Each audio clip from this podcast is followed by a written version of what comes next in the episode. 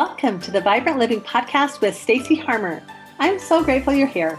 I'm a certified holistic health and life coach and passionate about creating a vibrant life. We'll have conversations about nourishing your body, heart, mind, and soul, discovering your purpose and passion, and sharing your gifts with the world. Thanks for tuning in today. This is episode 26. Gottman's Principle number seven Creating Shared Meaning. Welcome to this week's podcast, everyone. Wonderful to connect with you today. This is the last of Gottman's seven principles to make marriage work. So, I wanted to do a real quick review. Thanks for tuning in the last several episodes. I hope that you have found it helpful, not only in your marriage, but in all of your relationships it's really um, universal. Okay. So, principle number one is building your love maps, really getting to know your partner, the nitty gritty details, talking to them, asking open ended questions, exploring. Number two is fondness and admiration, taking time to think of the positive in your spouse and the reason why you married them and vocalize the things that you appreciate about them. Principle number three, turning towards your partner rather than turning against or turning away from. So, meaning just turning towards your partner, um, making bids to each other and answering those bids and just being part of each other's world. Okay. Number four is let your partner influence you. Be open to their suggestions, ideas, yield sometimes to them and their desires, and allowing them to influence you. Principle number five is dealing with conflict. And we talked about our um, perpetual problems, which are actually most of the conflicts that you'll deal with. They will not necessarily be solved, but you can work through them and solvable problems. Okay, so number six is overcoming gridlock, really trying to like unclaw the gridlock in a conflict. And how we do that is really dig deep of what is underneath that conflict. Often it's dreams that are going unrealized. So if we can identify what it is that we really desire and that we dream of, um, we can validate each other and give each other space to um, try to create your dreams and let go of some conflict. Okay. And number seven is creating shared meaning. And that's what we're doing and talking about today. So remember the weight bearing walls of trust and commitment. As important as all the floors of the house are, they don't hold together without the pillars of trust and commitment. So, in a healthy, supportive relationship, two people make the decision to have faith in each other and to stick together. They freely love one another and pledge to help that love grow. If there is no trust or commitment in the relationship, no matter how hard you work on the principle and the different principles, the house will likely collapse. That means both partners are committed to making the marriage work. If trust has been broken, it can be rebuilt. But that in itself is a long process of healing and rebuilding that trust. And it takes time and a lot of effort to regain, regain trust once it's broken. For a marriage to work and survive, both individuals must be committed to marriage and to each other. So, since this is the last of the Gottman series, let's spend a few minutes and just review the four horsemen of the apocalypse in marriage. Remember, first is criticism. You'll always have some sort of complaints about the person you live with, okay? But there's a, a big difference between a complaint and a criticism. A complaint generally only addresses a specific action at which your spouse perhaps didn't do something that you wanted. A criticism is deeper. You're adding some negative words about your spouse's character or personality. Okay. So, horseman number two is contempt. This comes in the form of sarcasm and cynicism. It may be name calling, eye rolling, just mockery, whatever form it is. Gottman says that contempt is the worst of the four horsemen. And it's poisonous in a relationship because it conveys disgust to the other person. And it's really often fueled by long simmering negative thoughts about your spouse. Okay. So you're more likely to have such thoughts if your differences are not resolved. That's why all these little steps build on each other and we can work through the conflict. But if we don't and we just stuff it, stuff it, stuff it, it's still going to be brewing and living within within you and it will it'll explode or erupt for sure. Number 3, defensiveness. This is when one of the spouses start defending themselves, which seems kind of natural if you're on the receiving end. But research shows that this approach rarely has the desired effect. Being defensive is a, really actually a way of just blaming your partner if they bring up the problem. Okay. It's like you're saying, the problem isn't me, it's you. And defensiveness really escalates the conflict. It's interesting when, when one person brings up something about ourselves, about us, you know, it's easy to step into defensiveness. But if we listen with just an open mind and heart and agree, I know that sounds like, oh, could you do that? But kind of agree with them, just like, really? And because you know what? Probably what they're bring, bringing up, there is some truth with, with it. And when we're in a defensive mode, we just put up the wall. But if we think about it, you know, and just can even say, yeah, I can see that about myself. I yeah, sorry. that in itself kind of just diffuses everything when we agree versus being defensive and start blaming the other. And just just own, own it, own what we have. Anyway, number four, the horseman number four, stonewalling. This is when a partner just tunes out. This may be when one partner is getting met with criticism and they just like hide behind their phone, a newspaper, or whatever. They may just get up and leave the room. This is when one partner simply disengages. They may want to avoid a fight, but by turning away, they're also avoiding the marriage. Okay, I just wanted to do that quick review since this is the last episode as we're going through these principles. So let's move on to number seven creating shared meaning. If your marriage adheres to the first six principles, there's a good chance that your relationship is stable and happy. But if you find yourself asking, is this all there is? What may be missing is a deeper sense of shared meaning with your partner. Marriage isn't just about raising kids and splitting chores and having intimacy. It can also have a spiritual dimension that has to do with creating an inner life together, a culture rich with rituals and an appreciation for your roles and goals that lead you to understand what it means to be part of the family that you have created. So, usually, when we think of culture, we think in terms of like ethnic groups or, or even countries where certain customs prevail. But a culture can also be created by just two people who have, who have agreed to share their lives together. So, in essence, each couple and each family create its own microculture. And like other cultures, these small units have their customs, the stories the couple tells themselves, whether true or false, that explain their sense of what a marriage is like and what it means to be a part of that group. So it's important to accept that you each will probably have some dreams that the other doesn't share, but, but can also respect. But it's also true that a rewarding marriage is about more than sidestepping conflict. The more you can agree about the fundamentals in life, the richer and more meaningful, and in a sense, easier marriage is likely to be. You certainly can't force yourself to have the same deeply held views and beliefs, but some coming together on these issues is likely to occur naturally if you are open to each other's perspectives. So, a crucial goal of any marriage, therefore, is to create an atmosphere that encourages you to talk to your spouse openly about his or her convictions. The more you speak candidly and with respect, the more likely it is, you know, as a couple, we can bring in that sense of blended sense of meaning. So, the more shared meaning you can find, the deeper, richer, and more rewarding your relationship will be. Along the way, you'll also be strengthening your marital friendship, as we talked about in the first three principles of a happy marriage. So, this in turn will make it even easier to cope with the conflicts that inevitably crop up. That's the beauty of these seven principles. They form a feedback loop that ensures that as you work on each principle, it becomes easier to work on the others.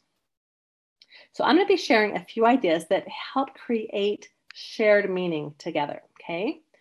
If you want to jot them down, go right ahead. So, one is family rituals.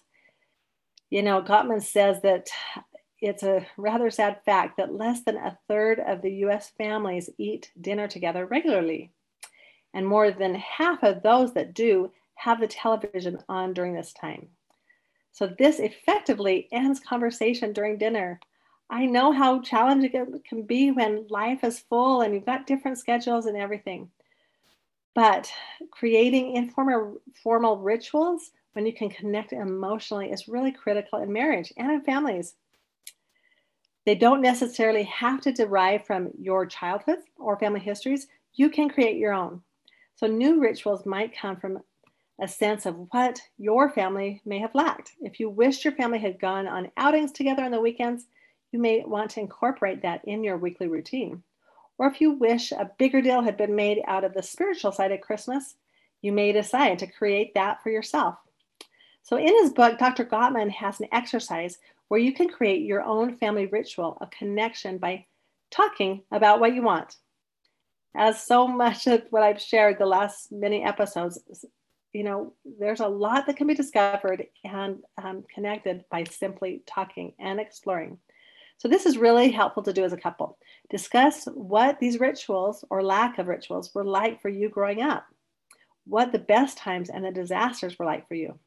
Then you can script your own ritual so you will know who is expected to do what and when. Then we make these rituals something you do regularly and can look forward to. So here's some questions to ponder. How do we eat or should we eat together at dinner? And what is the meaning of our dinner time? Another one is how should we part at the beginning of each day? What was this like in our own families? Remember, parting is one of the magic six hours that Gottman talks about. Another question is how should our reunions be?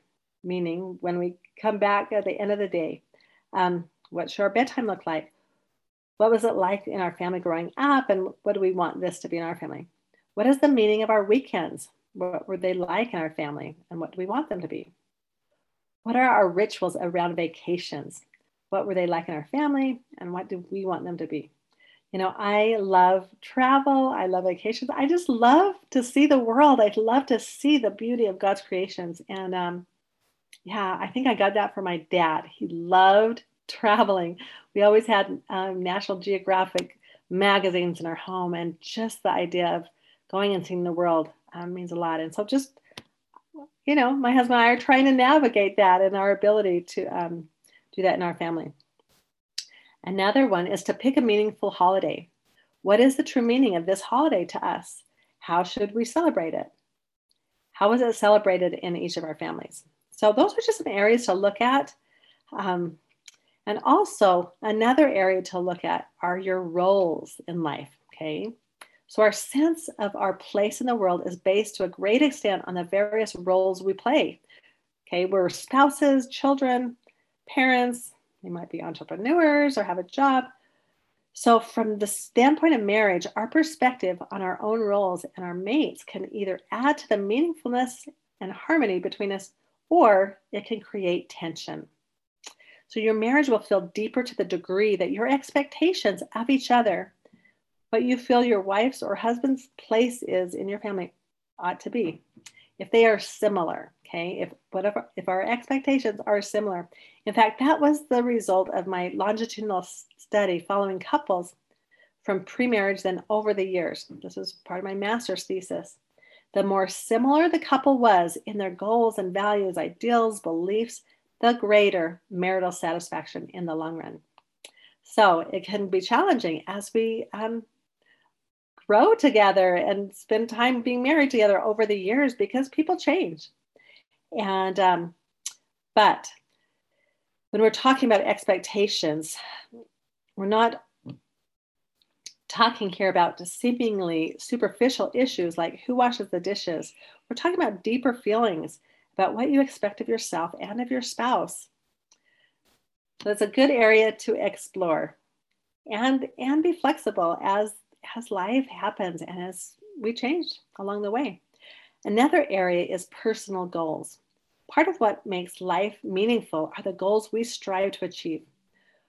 While we all have many different practical goals, like earning a certain amount of income. We can also have deeper, more spiritual goals. For one person, the goal may be to find peace and healing after a really difficult childhood. For another, it may be to raise children who are good hearted and generous. Many times we don't talk about our deepest goals. Sometimes we haven't even asked ourselves these questions. But when we start, it gives us the opportunity to explore something that can have a profound impact on ourselves and our marriage. So, not only will you increase the intimacy in your marriage by sharing your deepest goals with your spouse, but to the extent that you work together to achieve these goals, they can be a path towards making your marriage even richer. It's that shared meaning. John and Julie Gottman have spent their professional career doing research and helping couples. They admit that all problems cannot be solved by reading a book, attending a weekend workshop, or even in, enrolling in couples therapy. But with that said, they've actually learned what distinguishes happy couples from unhappy ones and how to change the course. So I've shared this in a previous episode, but I want to conclude this episode by talking again about the magic six hours. Because when they followed up with couples who had attended their weekend workshop, they asked themselves, is there anything noticeable, a, a notable, noticeable difference between couples whose marriages continue to improve over time compared to those whose marriages did not? Well, you'd think the successful couples would have made a dramatic overhaul in their marriage. Well, that's not what they discovered. To their surprise, they were only devoting an extra six hours per week to the relationship. And I know I'm busy live, six hours actually can kind of seem like a lot, but you break it down over the seven days and it's really not much. So the Gottmans call this the magic six hours. And like I mentioned before, you can actually go and Google Gottman's magic six hours and you'll find images and diagrams that outline this and you can print it out. And it's super helpful and you'll have it right in front of you, okay? My husband and I, we have it printed and pasted up in our bathroom. So we're going to review it once again here like I said, since this is really the ongoing maintenance of the seven principles. So here are where those six hours come from. One is partings. Happy couples make an effort to learn at least one thing that's happening in their spouse's life that day before, before saying goodbye. So it could be lunch plans, a doctor's appointment, a business meeting, or just whatever. The goal is just to ask questions and learn about your partner's day. So we're like engaged in each other's life. That allocates 10 minutes per week. Okay. It's literally two minutes a day. What's going on? What, you know, just checking in. The second is reunions. When you see your spouse again at the end of the day, this is sharing a hug and a kiss. And Gottman says that kiss should be six seconds. Okay. I want you to try it out. Go try to have that reunion for six seconds. I know it's a good reminder for me. But um, then he says to have a stress reducing conversation that lasts at least 20 minutes. So, this provides a space for empathy and non sexual intimacy, as well as encourages you to just understand the stresses and problems outside of your relationship that you're both facing. And this can be done right when you connect at the end of the day or a little later. It works best for us as a couple to, to have that couple communication time later in the evening after our kids are in bed. But that's 20 minutes a day, or that adds up to one hour and 40 minutes per week. Okay. The next one is appreciation and admiration. As we've stated multiple times, it's important to find ways to genuinely communicate affection and appreciation towards your partner. This can mean like keeping a journal, you can jot down things that you admire. Um, you might just record small things that you notice. It could be sending your spouse an uplifting or positive text or simply sharing verbally something you appreciate and admire about them. Often we think it, but often I know I don't always express it. So let's just remind ourselves to express those things and let our partner know. Um, not only will this make them feel valued, but it also puts the lens on for our own minds to see the positive traits of your spouse instead of focusing on the negative. So here's an example. Thanks for helping out with the dishes last night and letting me finish my project. You are so thoughtful to do that. Okay, something simple, but those words mean a lot. Okay, that's 35 minutes a week, adding just, it's like five minutes per day that we can do that. All right, the next one is affection, expressing a physical affection. When you're together, it's really vital to being connected to each other. So making sure to embrace each other before falling asleep and giving each other a kiss or two or three. This is my favorite. I'm a cuddler. My husband doesn't like to cuddle when we sleep, but you know, those first 10 minutes snuggling is wonderful. So, my favorite part is just to snuggle up, and it helps that he's warm and my feet are usually cold and all those things. But it's in these moments of affection that we can let go of just the minor stresses of the day that have been built up and we can just relax into each other's arms. So Gottman says that's five minutes a day. You can, we can push it up to 10, but just that physical affection, or it could be just holding hands, rubbing someone's shoulder, scratching a back, something like that, rubbing feet. Ah, any of that is wonderful. So the next is date night, and that is once a week. And this is just making a point to get together, okay, and go out and spend some time together. Um, talking, doing something fun. You, you can even just make it simple, okay? Um, but it's carving out time. It might be going for a walk. In fact, my husband and I are going to do that in just a few minutes as soon as I do this podcast. We have some time that we want to spend together and talk and discuss a few things. And we just said, let's just go walk around. It's warm outside. So take time to plan and follow through. Okay. If we don't do it, who will? It's up to us. And remember on those dates to ask open ended questions and focus on turning towards each other. Remember, you've got the Gottman card decks that have lots of good questions that you can bring up. So that time allocation is two hours per week. And the last is the State of the Union meeting. Meeting. I love that name. It's Dr. Gottman's um, meeting that he says that it happens once per week and about an hour per session. And really, this is a time where we can discuss areas of concern within the relationship. And that has shown to transform the way couples manage conflict. So, if I know in our weekly meeting, we, we also go over our schedule and bring up anything that we need to discuss. But he says this that if there's a dedicated space to discuss conflict, this gives couples the freedom to express their fears and concerns in a way that makes them feel heard and loved instead of feeling neglected. This can become a weekly ritual in your relationship that happens at the same time each week. It's sacred time because it's transformative, even though it may not feel like it in the moment. It might not even feel fun. But here's how you do it start by talking about what has gone well in your relationship since the last meeting. Next, give each other five appreciations, okay? Something positive that you haven't yet expressed. Try to be specific and include examples, okay? So, starting out on that positive note. Now, discuss any issues that may have arisen in the relationship.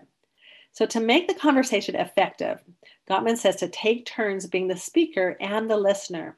So, as the speaker, use gentle startups. That's avoiding triggering your partner. So, as the listener, try to truly understand what your partner is saying without judgment. Validate what they're saying, even if you may not agree. For example, I can see how you would feel that way. That must be frustrating. Validation simply acknowledges that what the other person is experiencing is real. If you get defensive, like I mentioned earlier, or flooded, meaning your heart is racing and um, you start feeling the physical sensation, take a 20 minute break and return to the conversation because it's not going to end well if you continue on. So, after both partners feel understood and heard by the other, um, move on to problem solving. And we've talked about that in as far as problem solving, overcoming gridlock. And you can go back and listen to that episode where you, yeah, we talked about that, where you where you identify the dreams that are hidden and the things that you just can't give on, but the things that you can be flexible on. Okay. So, anyway, that's the State of the Union meeting, and that's one hour per week. And that equals, if you add them all up that I just shared, the magic six hours. So, it's worth printing out and having up in your space that you can take a look at and review and make it a priority to work those things into your marriage. And even one person taking the initiative and starting one person can change the relationship because it's by your thoughts that change everything. You can't completely change relationship by the thoughts that you have about that partner. Okay. So thanks for tuning in today, everyone. So great and to connect with you this week and always. And just another little plug two weeks down for our event. Oh my goodness, lots of people are signing up. It's going to be an amazing day. In fact, on Monday morning on Good Things Utah, we're going to be on there and talking about our event and spreading and sharing the word. It's May 14th. It's a Saturday. You can attend live, which I would highly recommend. It's going to be an amazing. We're having an opening session that's going to be so fun with some incredible music and movement and inspiration.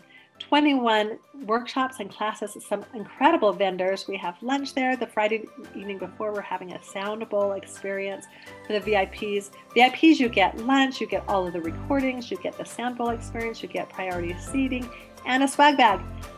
So the price is incredible as well. So take advantage of the early bird pricing um, through May 5th. So thank you, everyone. I sure appreciate you being on the podcast today, and we will connect with you next week. Bye bye.